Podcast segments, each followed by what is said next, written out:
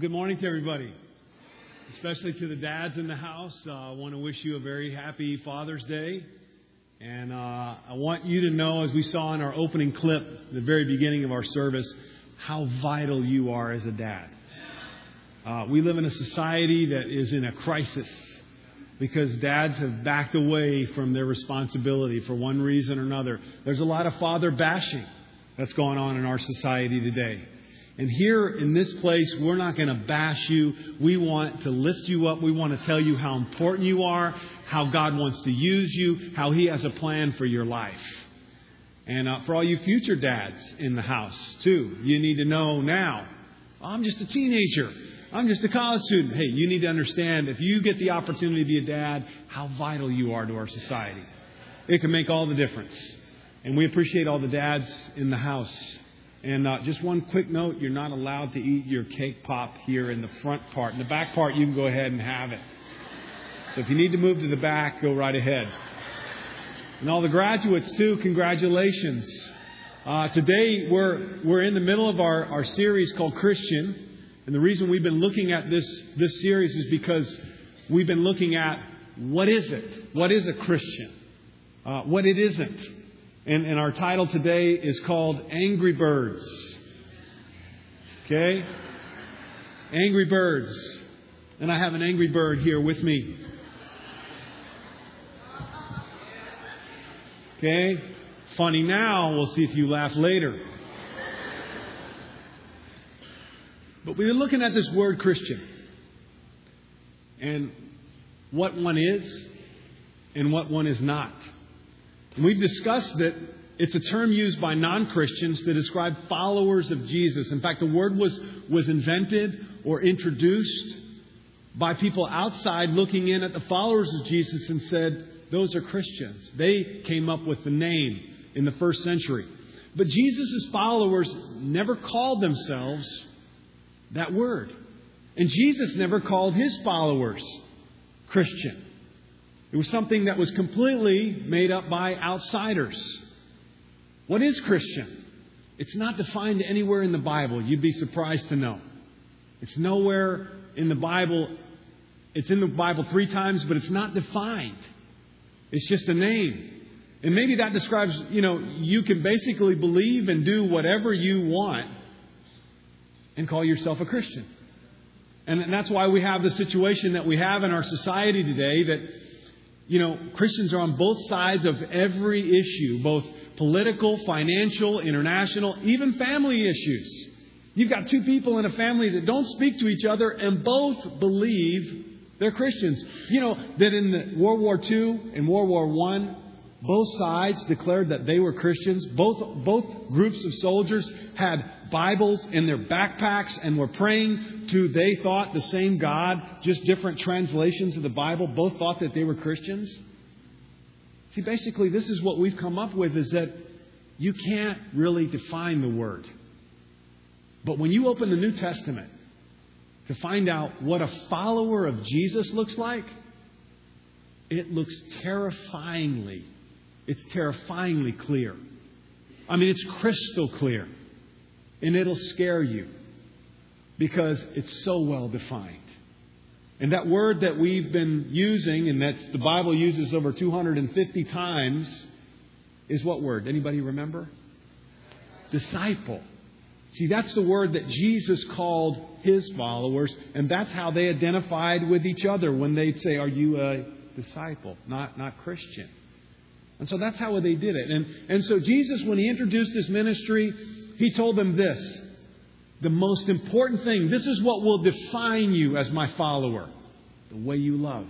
And he told them this I want you to love not just the way we think about love, but I want you to love people the way I love people. Because we all think we know what love looks like. But Jesus says, I don't want you to go by your reference point. I want you to go by my reference point.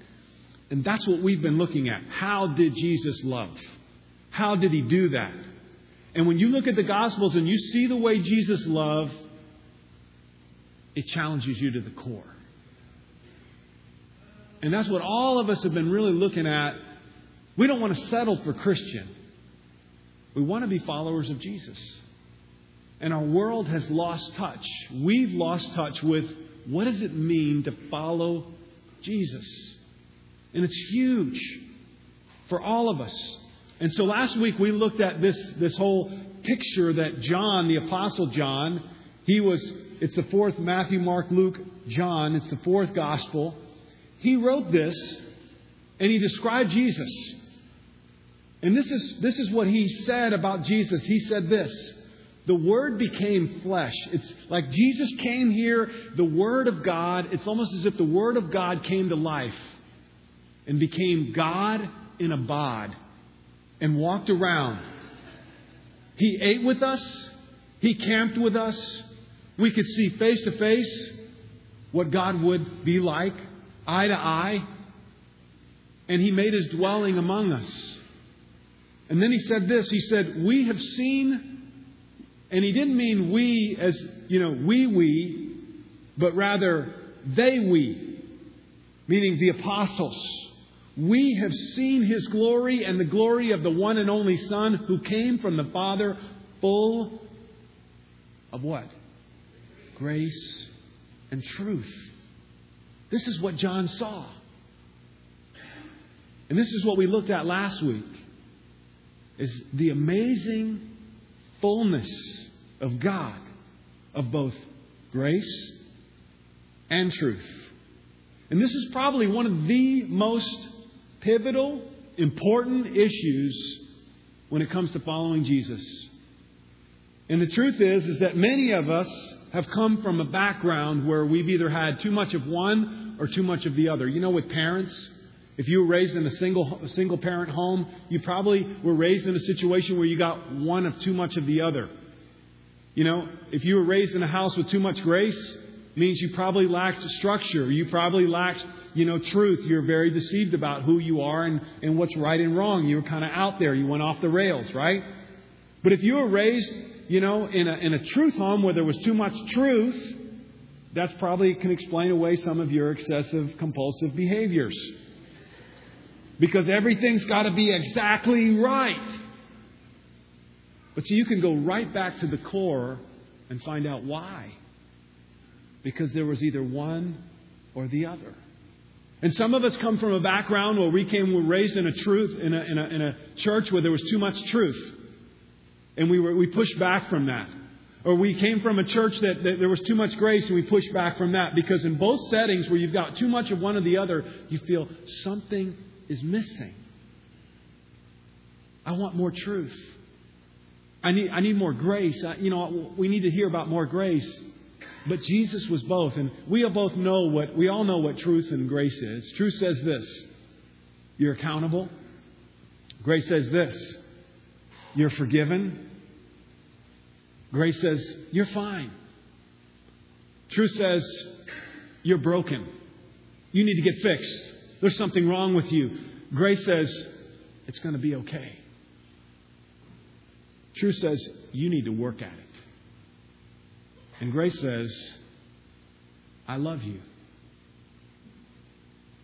And what John came, he says, here's what I saw. Here's what I came in contact when I was with Jesus. I saw the two, grace and truth, come together in perfect harmony. And I saw that both of them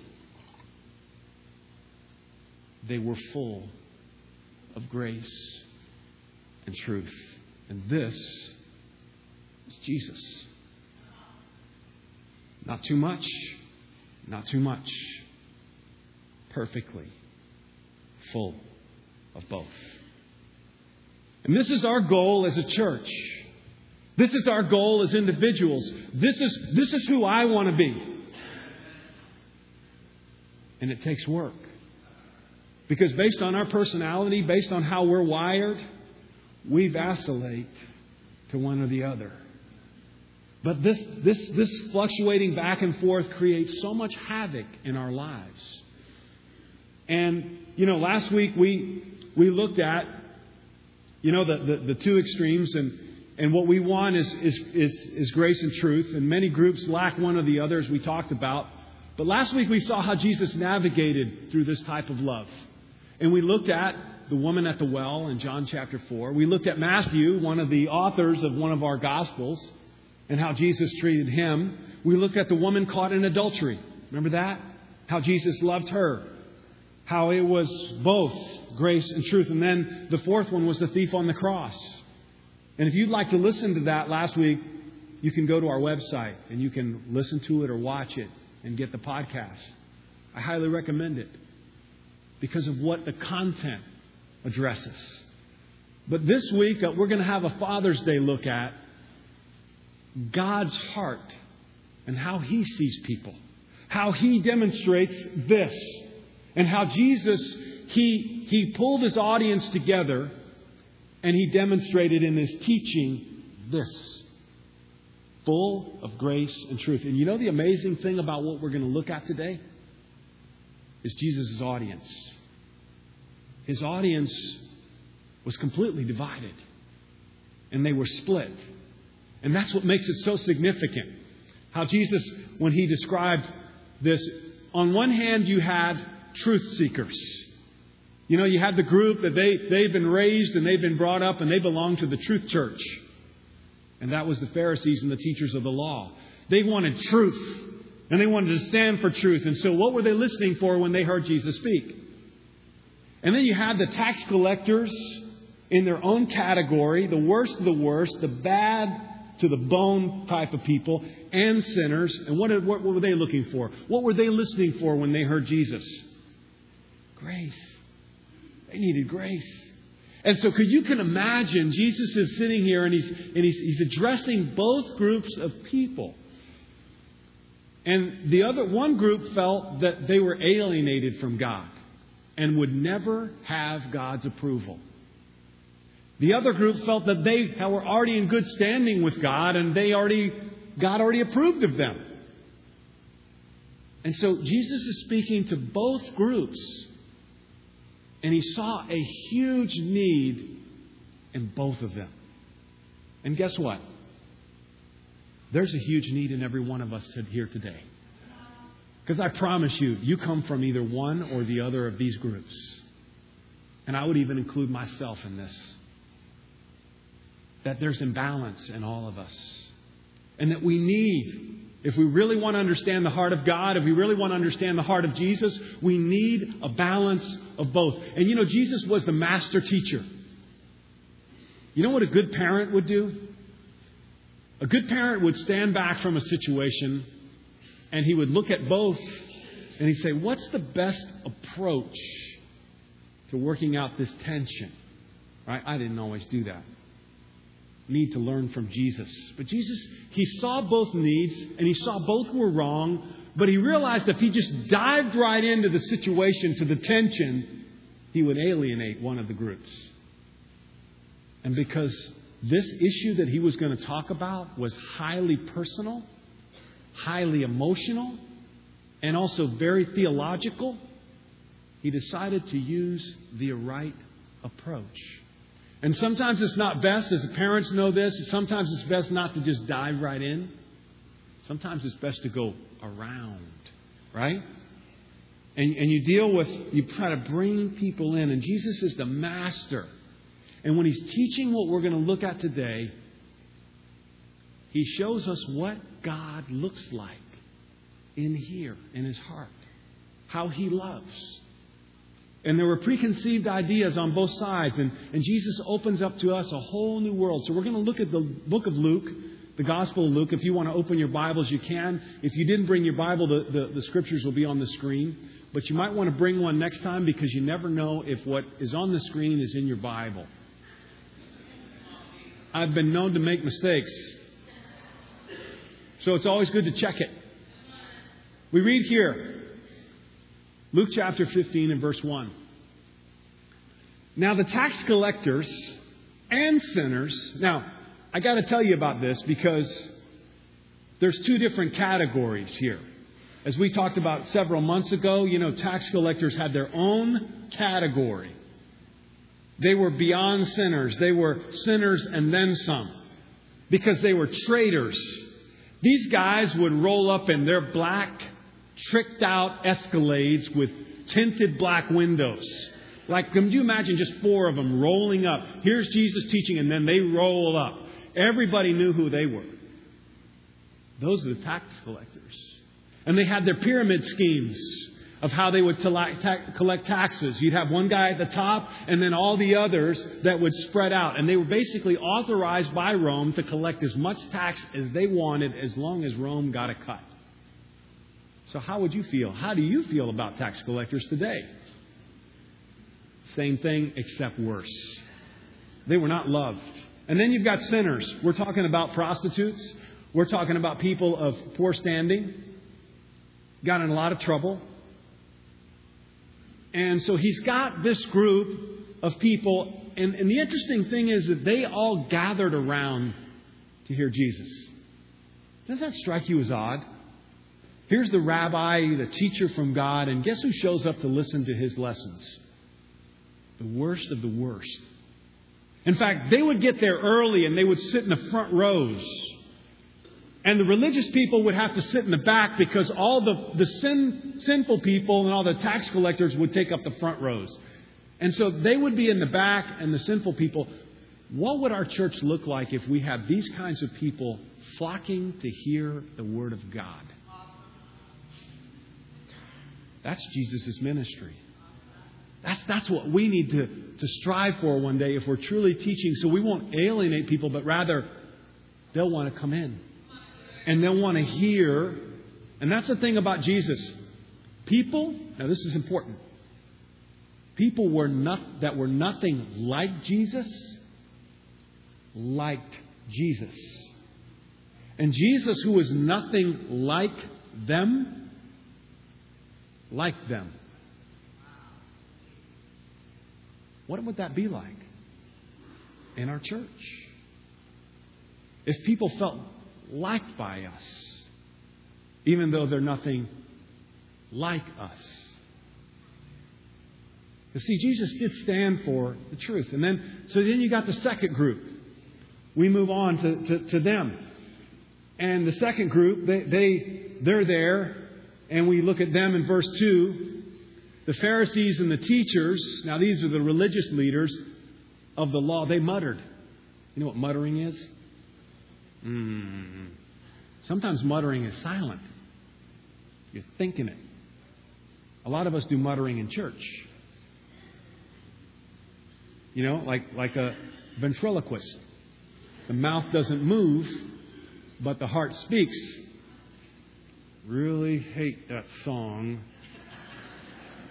really hate who I'm sitting next to, right? Really don't like being here. I wish you were home watching television, the U.S. Open or soccer. You know, they muttered. And why do these sinful people get to sit in the front and I got to sit in the back? Okay, they muttered. And look what they said. They, they muttered, This man welcomes sinners and eats with them.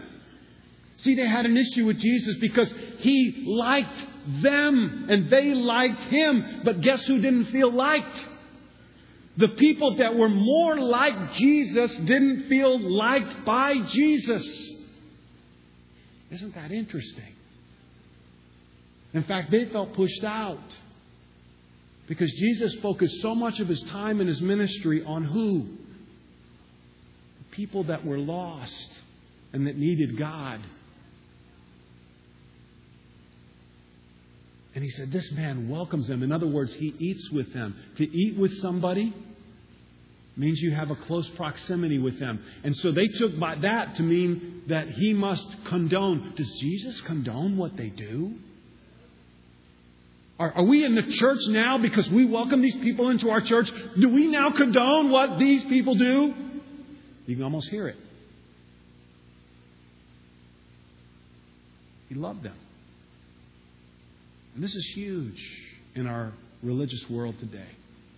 You and I have to take a step back. And so he's got this group. And so he begins, rather than directly dealing with the conflict and the tension, he tells a parable. He tells actually a couple of parables. Now, this is a parable. Something untrue used to illustrate something that is true. It's completely fabricated. but it addresses the issue. So he starts out in verse 4. He says this Suppose one of you has a hundred sheep and loses one of them. So he brings up this issue of, of losing something. And all of us, all of us can relate to that. In fact, both groups, the tax collectors and sinful people, they could relate. And the, the people that were Pharisees and teachers of the law, they could relate. In fact, it happened to me this morning. I lost something. That's what they were thinking. And so he had both groups going like this. Yep. Yep. I know what that's like. Yep. And they're, they're feeling uncomfortable because they're shaking their head with the group next to them. That they've never, this was historical. They've never agreed on anything ever, and they're agreeing with this parable. What's that tell you about Jesus' communication skills? Wow. He's bringing both groups together to agree on something. You know when you lost something? What does the person do when they've lost something? Doesn't he leave the 99 and go into the open country and go after the lost sheep until he finds it? I mean, wouldn't he just abandon everything? And then he goes on to tell, you know, about the, the, the verse, and he says that basically God is happier, God is happier with finding that one lost sheep than he is about the 99 that are still with him. And he gives us a he gives us a vision of God's heart, God's value system. He wants to find what's lost. And everybody at this point is agreeing. And so he finishes that parable and he goes right in. He sees that there's women in the house, women in his audience, and he says, Listen, I'm going to go into this next one. And he tells this one, or suppose a woman to, you know, include them also, because women need to be included, right? Isn't that amazing? Jesus included women in his ministry. Or suppose a woman has 10 silver coins and loses one. Okay, it really wasn't, for us, it would be like she lost her engagement ring. That's what the significance of this coin is. Doesn't she light a lamp and sweep the house and search carefully until she finds it? And all the women in the, in the group are going, Yep, the sinful women, then the religious women, they're all going, Yep, yep, that's what I would do. And the husbands in the group, Yep, that's what she would do. She would do that. In fact, she, she would call me home from work to move all the furniture out of the house, sweep it clean until she found it. No one would sleep in the house until that ring was found. And when she finds it, there is more rejoicing in heaven over finding that lost person than there is about something that's not lost. And so Jesus, he, he goes on and he begins with another parable. And this is where it gets intense. Okay, he's got everybody in the group shaking their head, agreeing, and that continues. Okay, and he starts to talk about a parable of two sons. And most of us who were raised in Sunday school, we know about this parable. We've heard of it the prodigal son. But it's actually a parable about two sons. A Father's Day special that gives you an open door into the heart of God. And he begins and he talks about the birth order challenge. Now, birth order. The older sons, can, can I get a raise of hands of all the oldest sons and daughters? Raise your hand if you're the oldest in your family, the firstborn. Okay, you guys are the behaviors. You're the behaviors. Because if you didn't behave, guess what happened? Being the oldest. You got it. You got it good. So you're the behaviors. You learned at a very young age, you better behave, right? You're the behaviors. Now, I won't have a show of hands of all the youngest sons because they're probably not here in church today. They're, they're the misbehaviors. They're still asleep. I know, I know. I'm a youngest son. I know, I know. But, but that's kind of the MO for the youngest. They're the misbehaviors. Right? They're the mischievous ones. They get into trouble. Jesus addresses this issue. And all of us come from that birth order challenge. And so he talks about it in Luke 15, verse 11. He says, Jesus continued, There was a man who had two sons. Now, in a parable, in a parable, always, Somebody's God, somebody's us. Always. And our job is to figure out who's who. Now, this one's pretty easy. Who's the Father? God is. And He's got two sons. He's got one son, and He's got one son. Guess who's in the audience? The same. The exact same. And so He goes into it. The master communicator, Jesus. He speaks to His audience in Luke and I'm going to tell you, you know, it doesn't won't help you to read your Bible this time because I'm going to paraphrase it in the way that they would have heard this parable. So the younger, son, this younger son came to his father and said, Dad, I wish you were dead. So that I could get my inheritance now versus having to wait till you die. Can you go ahead and play like you're dead so I can get my inheritance now? Now, everybody in the audience feels exactly the same way you feel right now. What would it be like for a son to say that to his dad? I mean, it just starts to well up in you. How disrespectful, how awful would that be to wish that upon your dad who provided for you? That little brat? Who does he think he is? I mean, you just hear it in the crowd. What? He said what? And go ahead and give me the money and my stuff now. And you can imagine how people were feeling. Now, Jesus takes the parable you know, because most people feeling, okay, here comes Jesus. I know you're going to tell the story like it is. You're going to, and everybody, the tax collectors and sinners are in agreement. They they're mad at the, the younger son. How could he possibly? The, the Pharisees and the teachers of the law, they're all in agreement. This guy deserves a kick in the hind end. I mean, hard. Then Jesus takes the parable in a completely unpredictable direction for his audience. Nobody expected this. 1512. So he divided his property between them. He did what? The dad did what? You know how disrespectful it is for him to even ask this?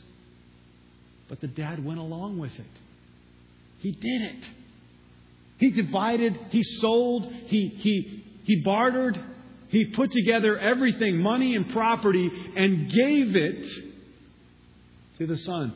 You know, the younger son would have got between a third and 25% of all the estate if there were just two. The older son gets the larger portion, two thirds, if not three fourths. That's how it works in that order, in the birth order in those times. But he had to put together, and he's worked his whole life and just goes, Here, son. Can you imagine the fear? The vulnerability to give it to him? And, and they're all, all, everybody in the audience is saying, what kind of father would do such a thing? Guess who? Our Father did that, does that with us. We demand our independence. We demand our stuff. And the story goes on. The younger son he basically comes to the conclusion later in the parable and says, This town is too small for me. It's boring. This place is boring. I want to go where the action is. I got all this stuff, I got all this money. So I'm going to sell it and I'm going to, I'm going to leave and I'm going to move to a distant country. Why a distant country? Why do kids sometimes want to go far, far, far away for college? To this remote place where no one knows who they are. To do what? To be their own man, to be their own woman. And so he moves there and he begins to live a lifestyle that he could not afford. And the Bible says that it was wild living, kind of Vegas style. Viva Las Vegas. And he was a high roller for a little while. Until he spent everything his father worked his whole life for How long would it take you to spend a fortune in Las Vegas? A life savings. How long could it take? You know, it could be, depends upon how you play the game, but it can go fast.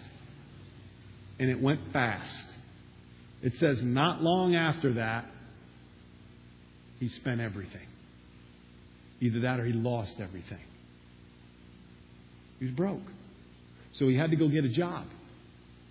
And in getting a job, he may have had to get another job. And then guess what happens at the very same time he's going through this hardship? There's a severe famine in the land. And everybody in the audience is going, Yes, he finally got what he deserved, that little spoiled brat. Ungrateful. And guess what he had to do? For a Jew, he had to go work for pigs, work with pigs, which were considered vile and disgraceful, unclean. It, is, it would be like for us working with pigs. and then some. But I mean, in the muck and mire, and the smell, and it's just awful. But that's the only job that he could get. And he was looking, you ever seen pig food? I remember the pig farmers used to come when I worked at a supermarket. They would come early in the morning and they would get the food that was left over from the day before. And they put it in a special dumpster. All the spoiled, rotten, nasty food that no one bought was going bad, they put it in a dumpster. And all the meat parts, you know, that would be thrown out, they throw it all in this dumpster. It was nasty. I remember I was going in the back and I watched the guy pick up all the pig food. And when they open it up, the smell would just hit you in the nose. It was the nastiest stuff. This younger son looked at that nasty stuff and said, mm, I wish I could eat that because I'm starving to death. I've got no food. He's hit rock bottom, and everybody in the audience is loving it. Jesus could have finished the parable right here and they would have walked home and gone, awesome, awesome. In fact, I'm going to tell my whole, we're going to have a family Devo when I get home. And I'm going to tell my kids this awesome parable that Jesus has told. You mess with dad, you disrespect your dad, and look what happens. Jesus just told me this parable. They would have loved it. But Jesus didn't stop there. And it says here in Luke chapter 15, verse 17, when he came to his senses, he woke up. He said, How many of my father's hired servants have food to spare, and I'm out here starving to death? What's this tell you about the dad? How does he treat his employees? What's it tell you about his character and his heart? And Jesus is describing God here. He's generous, even to his employees. And he remembered that. And then he comes up with a plan. He makes a plan and he comes up with a speech and he makes a speech and I will set out for I will set out and go back to my father and say to him, "Father, I have sinned," which is what he did. "I have sinned against heaven and against you. I've offended God and I've offended you." Both.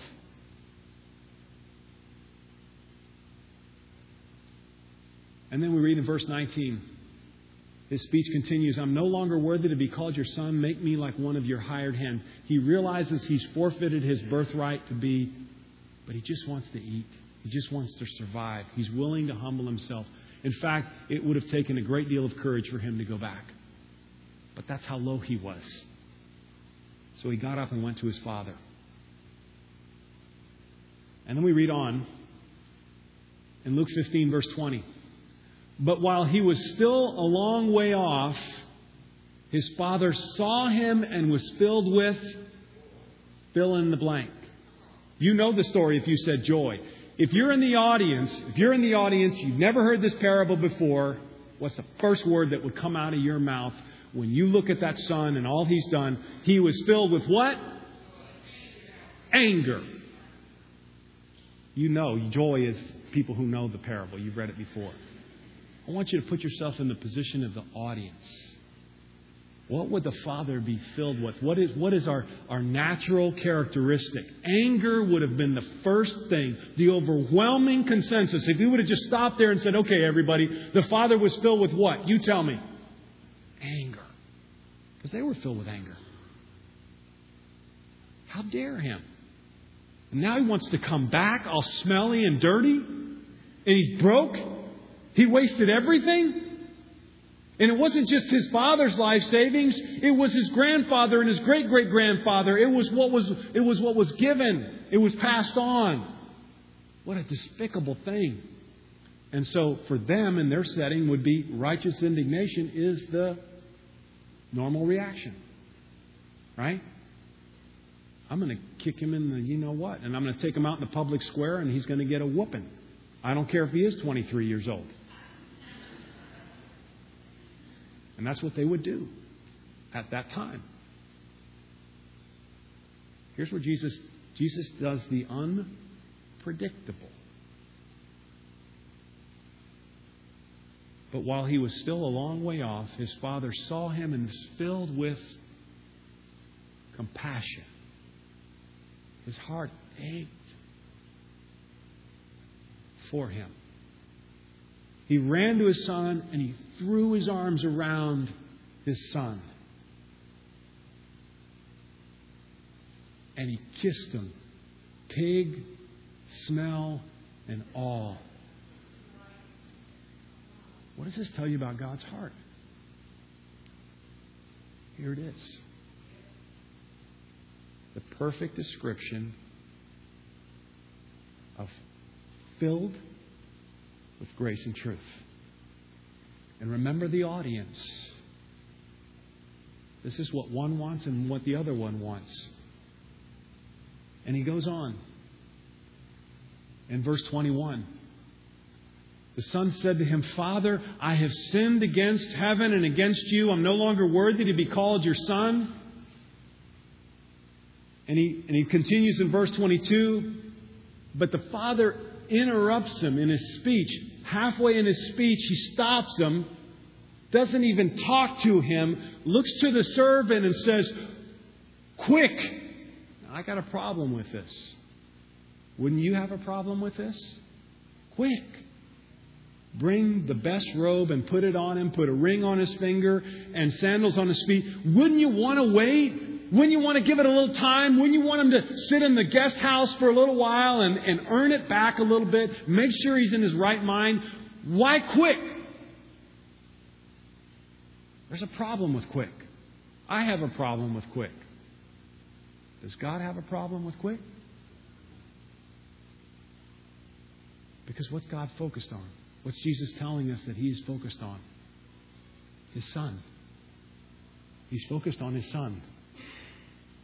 And then in verse 23, it didn't stop there. Bring the fattened calf. Now, fattened calf is the barbecue of all barbecues. It's like baby back ribs and then some. They would have a fattened calf for a special occasion weddings, graduations from college only, a birthday with a zero on the end, something big, something significant. It was a special meal, a special barbecue. And then he says, Kill it. Let's have a feast and let's do what? Celebrate. For this son of mine was dead and is alive again. And he was lost and is found, so they began to celebrate. Now, most of you grew up in church, been around church, that's all you heard. You didn't get to this part here. And this is where our angry bird comes. I got to tell you, there's a there's a there's a, a warning label in this lesson.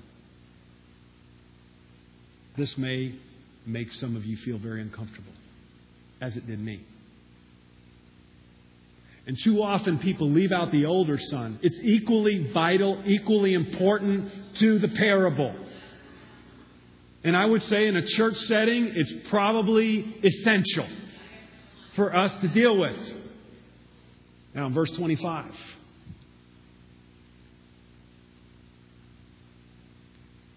the older brother comes in from the field. He's been working all day. Hard work in those days.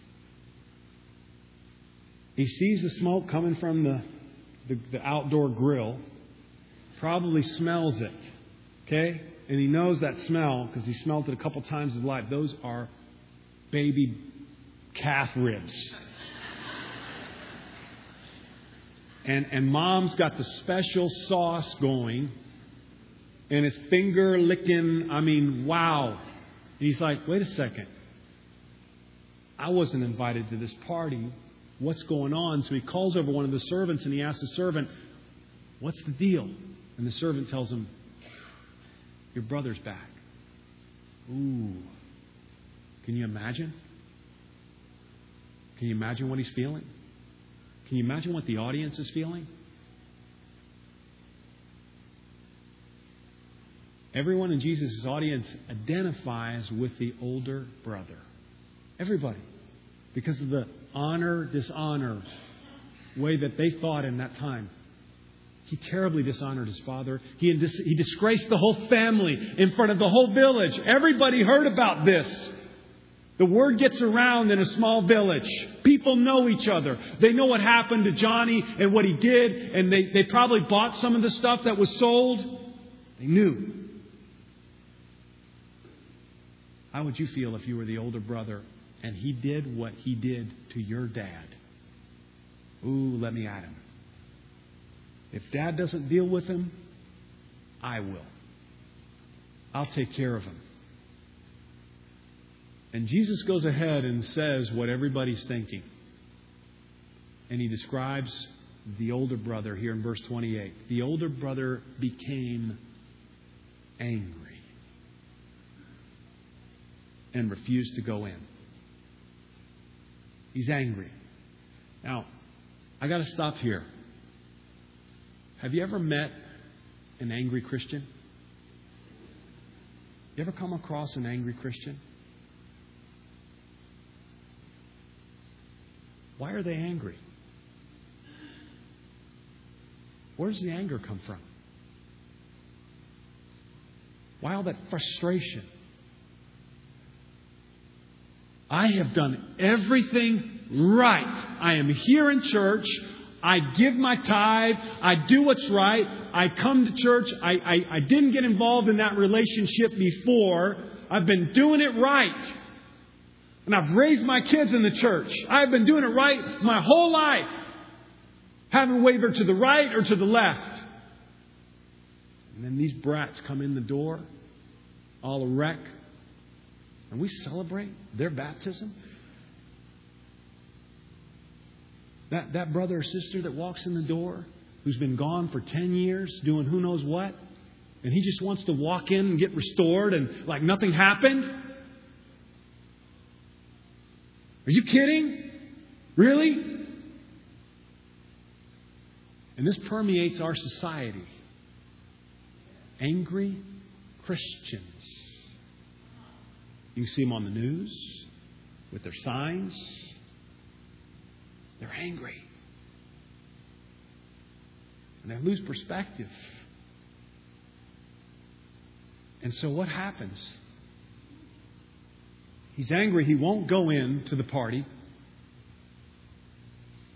And, you know, another one's here. You ever met an angry nun?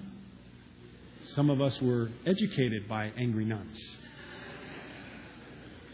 with rulers, no doubt. Why are these people so angry? And some of you here today have stopped going to church, and this may be one in a very rare occasion times that you come to church. You stop going. You know why you stop going? You'll say it. Angry Christian. I saw them and I went the other way. Because I walked into church and they looked at me and they looked at me with those eyes of hatred because of my lifestyle. They didn't embrace me. They didn't love me. And what's this tell you about Jesus? And some of you have used that excuse of why you stopped coming to church. Angry Christians are your reason. and it explains away your lifestyle. But you're missing the point. Same as the older brother missed the point. Dad's just trying to throw a party because the family is back together again. What's the point? What's God after? What's He want? What's His heart? What's His goal?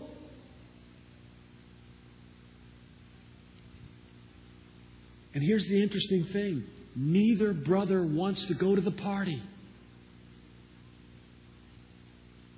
You, have got the, the younger brother, he doesn't feel like he deserves to be in the party. He's out in the front of the house. And then you've got the older brother, he's out in the back of the house, he won't go in. The younger brother saying, I'm not going in, I don't deserve to be here. The older brother saying, I'm not going in because that younger brother of mine, he doesn't deserve to be in. No way am I going to this party. It's completely on its head, this whole thing. And dad's caught in the middle. It's Father's Day.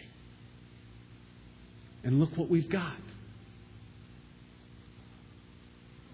Some of you don't go to church.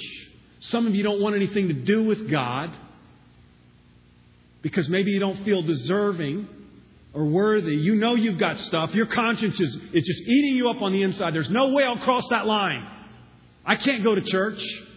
Those people are holy. Those people are, are good people. I'm not. Or you're just as mad at those angry Christians, you want nothing to do with them. And then some of us won't let people in because we've got an axe to grind with them. Those ugly, sinful people, all happy with their addictions and excessive lifestyles, way off the rail living. And here's God in the middle. I just want my family together. You know what a Father's Day wants on Father's Day? You know what his biggest dream is? His biggest heart's desire? Jesus is painting this picture. He's telling it exactly how it is. On Father's Day, on every day, it doesn't matter. This is God's heart.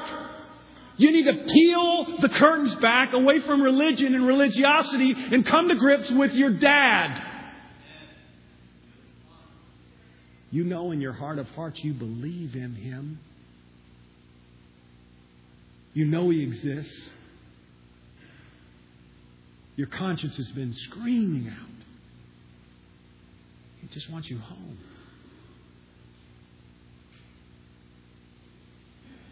And the older brother has a speech. You know, the younger brother had a speech. Now the older brother's got a speech. Listen to his speech. Verse 28. The older brother became very angry and refused to go in. So the father went out. He went out of the house and he pleaded with him. It's like he got down on one knee. First, he humiliates himself with the younger son. Now he humiliates himself with the older son. He's begging with him. Come in. But he answered to his father, Look, all these years I've been slaving for you and never disobeyed your orders.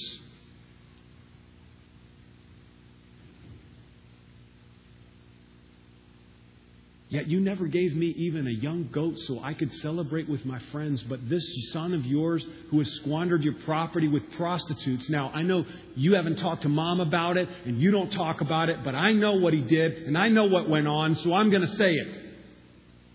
All that ugly stuff that he did. He comes home and you killed a fattened calf. That calf was for me. That party was for me.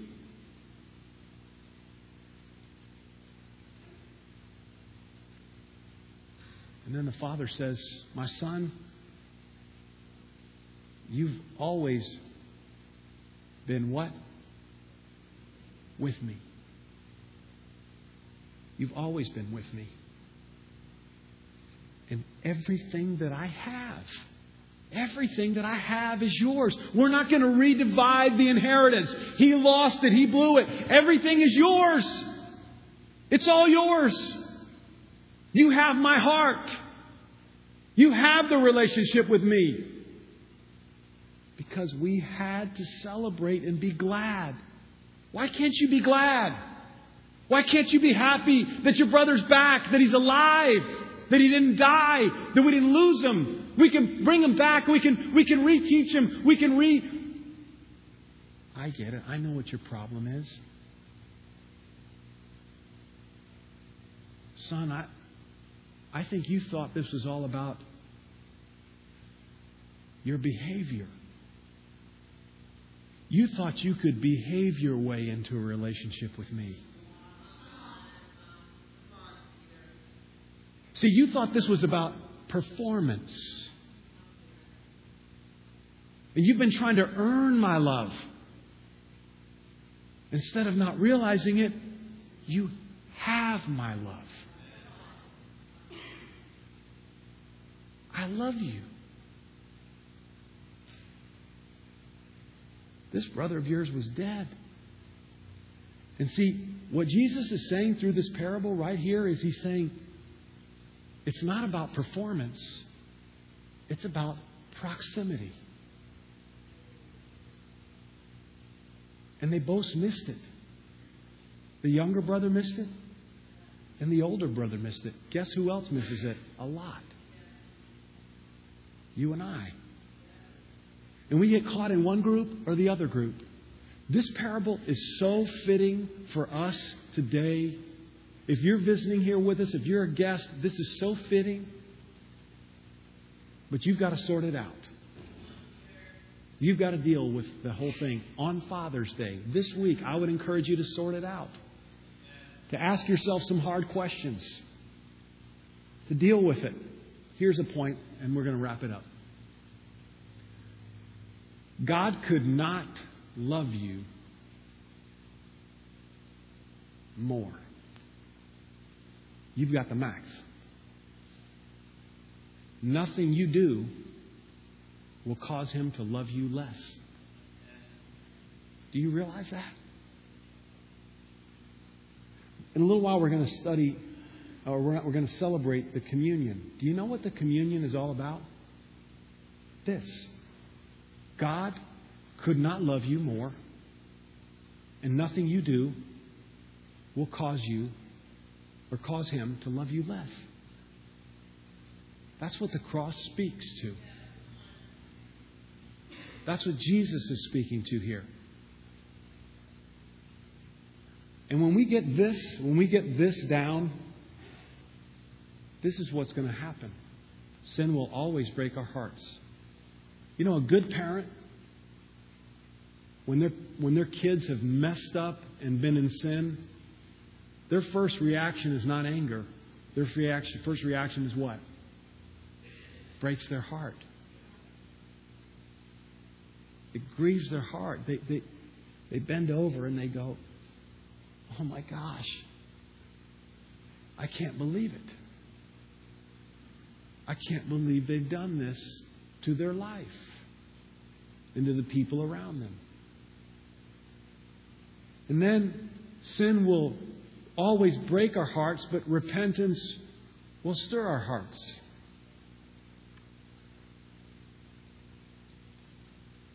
So I want to I want to take just a minute to address the front rows. You know who's in the front rows in Jesus' setting?